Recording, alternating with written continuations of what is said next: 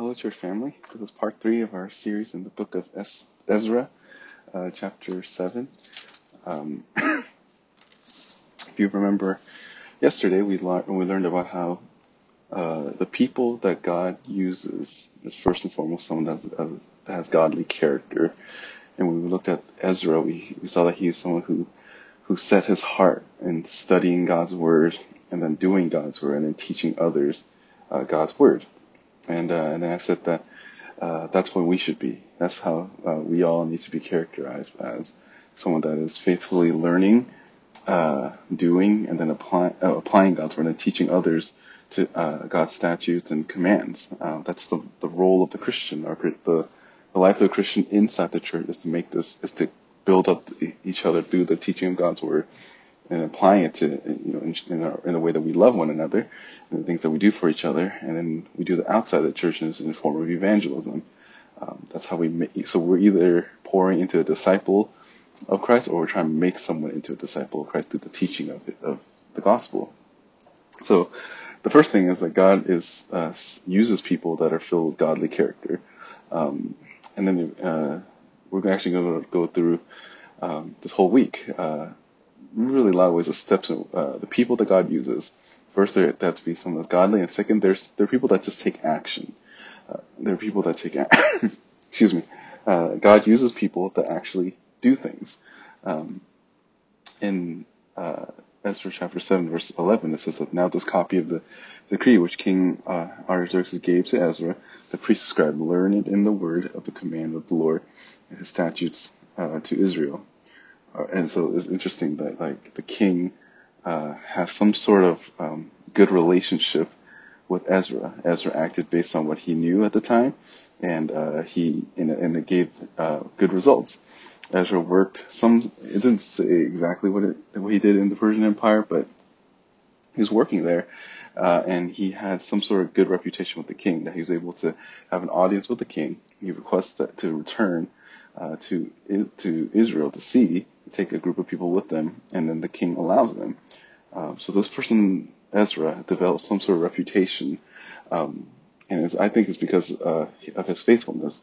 Um, he knew God's word. He knew what God's uh, word expected of him in terms of conduct, and he was able to wisely apply it to his life, and it gave him um, and it gave him just uh, an advantage. It gave him privilege uh, over those that uh, you know that, that are over him.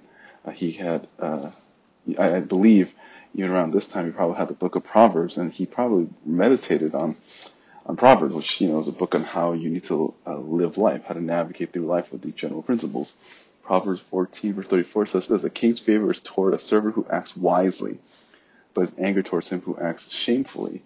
And if you look at the life of Ezra, he probably was someone that was wise. You know, the way that he conducted himself was was was above reproach. Uh, there was nothing that uh, even a secular king um, can say about him in a negative way. Proverbs 16 verse 13: Righteous lips are delight of king, and he who speaks right is loved. Um, the fury of a king is like a messenger of death, but a wise man will appease it uh, in, in the light of a king's face is life, and his favor is like a cloud with the spring rain. So it's interesting that even Proverbs speaks about if you conduct yourself in such a way that are good, and the way that you speak to people is righteous, even kings are people that would like that would love to have you around, and then you gain favor from the king. Proverbs 22 verse 11. He who loves purity of heart and whose speech is gracious, the king is his friend. I think that's what Ezra was doing. Ezra was a king, was a friend to the king. Um, and he and he, he did so because he understood what God expected and that he acted on it. He knew the times. He looked at the situation that was going on. He saw that uh, um, uh, the king needed some sort of. Uh, uh, uh remember how I said yesterday, uh, or or maybe on Monday, I said, why did the king? why was the king so generous to the Jews? partially was because he wanted to like um, uh, keep things more stable uh, just politically. And Ezra saw that, and he and, he suggested something that would help them uh, to, to, accomplish that. And God used him. Ezra understood the times. He understood how to navigate through situations, and he acted on it. He knew um, uh, what he needed to do. Uh, he did, and he did in such a way that ultimately gave more resources to to the Lord or to God's people, which is in turn uh, to the Lord.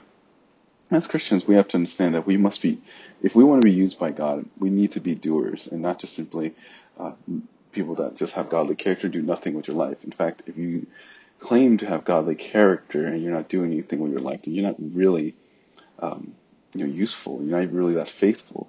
Um, you need you need to be stu- good steward with your life, with your money, with everything that you have. If you want to be you, if you want to be used mightily by the Lord, you need to be someone that's is just aware of your circumstances, aware of what's going on around you, uh, so that you can um, you know navigate through a life in hopes to bring people to Christ and even to be used by God in ways that's very unique. Um, Matthew 10, 16 tells us that we need to be uh, shrewd as serpents and innocent as doves. This means that um, living in a fallen world, people are, are naturally antagonistic towards um, Christians, but Christians should know how to navigate through things, know how to respond in the right way, knows how to control their tongue, um, and not speak during certain times. Um, a wise Christian know how to compose themselves, uh, and, and the Lord will honor, the Lord will use you if you have that type of discernment. Uh, Romans chapter 16, verse 19, it tells us that for the report of your obedience has reached to all. Therefore, I am rejoicing over you, but I want you to be wise in what is good and innocent in what is evil. Um, what Ezra did, I think, in his character and his conduct, was that he was like this. He was someone that was, um, uh, he was good on the things that were good, and he was, uh, he shied away from things that are evil, and that's what gave him uh, such a good reputation to outsiders. And um, and that's what and that's what being a good testimony means. It's not that you just profess Christ and you do nothing with your life.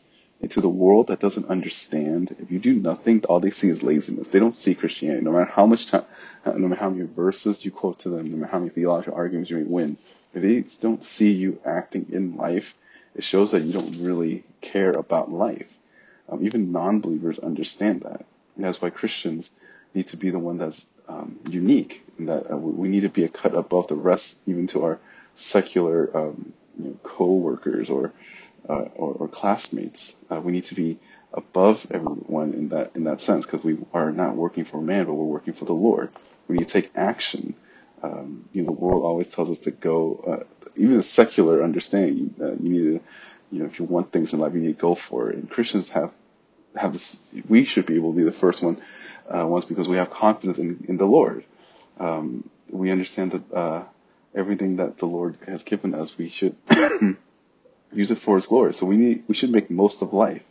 Uh, we should be able to be the ones that are working the hardest, uh, um, using our money wisely and, and using our time wisely. And the things that we do, uh, it should always point people uh, to the Lord. Like, why are we so calm in situations? And that's, uh, you know, because we're living life amongst non-believers uh, and, and they will wonder why we do what we do and why do we have this kind of demeanor and composed. It's because you know that gives us opportunity to share the gospel.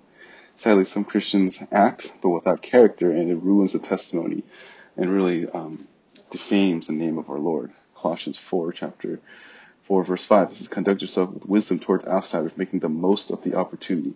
Let your speech always be with grace as though seasoned with salt, so that you will know how you should respond to each person a, a Christian, a wise and mature Christian, knows how to act and will take action in the, at the right circumstances. And it's, and it's these individuals in life that God will use for His glory. When you think about missionaries, missionaries are not cowards. Uh, these are people that understand the severity and the need um, of the gospel being spread throughout the world, and they acted on it.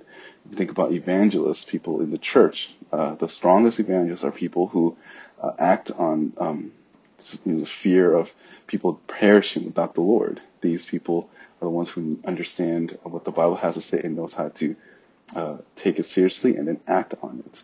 Um, a lot of times we think um, church ministry is all about programs and things that we do. No, it's it's it's always be, begins when people in the church who are, is moved, is walking faithfully faithfully with the Lord, being moved by the Spirit to do a certain ministry, and they act on it. Uh, every ministry that we have in the church always begins when someone in the church um, sees a need and then wants to do and do something to meet those needs. Um, so if you want to be used by God, walk closely with the Lord, which is the first point from yesterday. Have a godly character, and the Lord will will, will give you certain desires, and you're supposed to use those desires uh, to honor Him, and whatever that may be, you need to act on it. Uh, you may not know how the outcome will be, but the Lord will use you if you're first and foremost someone that has godly character, and then second is a lesson that we learned today that you uh, act. Um, you act with godly wisdom, you act with godly maturity, uh, and you act with um, God's glory in mind. And that's how, and these are the uh, type of things, people that God uses. First, godly character, and people that take action. So that's my encouragement to you for today.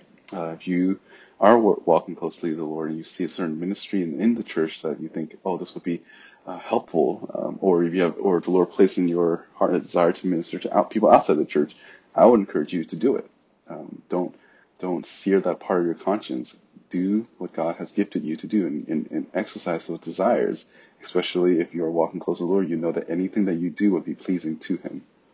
Uh, so that's today, the lesson that we learned for today. That you, if you want to be used by God, you need to be able to act, um, act on the things that the Lord has placed before you in both the desire and the opportunity. Uh, that's it for today. Tomorrow we're going to end our uh, lesson in Ezra by looking at uh, how a person not only they need to be godly and that they act, um, but they trust in God's timing. Um, we're going to see that as we close chapter 7 this week. Uh, have a good day, uh, and I hope that this was helpful. Take care.